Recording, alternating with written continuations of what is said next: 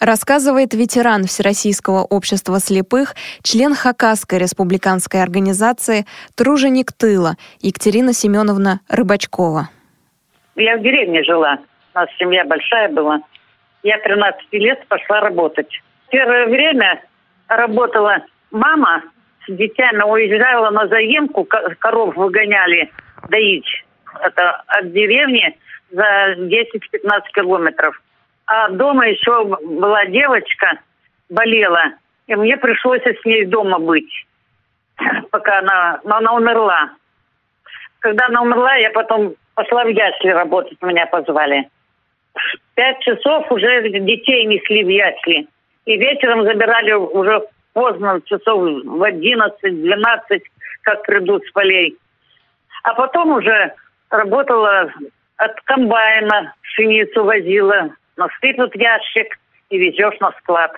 А на складе там уже сортировали. И отправляли все на фронт. На семена оставляли немного, остальное все на фронт. Ну, голодовка, конечно, была сильная. Варили, собирали колоски. Колоски значит, собираем. Потом бригадир, значит, подбирает у всех. И в общий котел варят на всех яиц. Мыло пол дома окно открытое. Слышу, кричат, война кончилась. И бегут. Я прямо в окно выскочила, и не вытянула даже руки, ничего, и тоже к сельсовету. Около сельсовета мы встречали. Вся деревня сбежалась. У нас на столбе было прибито радио. Кто плачет, кто радуется, песни запели. В общем, все было.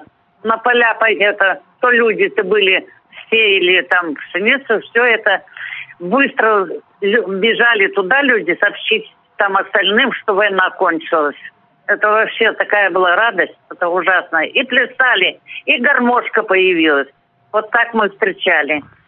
Поздравляю всех, всех с праздником 9 мая, день окончания войны. Всех поздравляю с праздничком.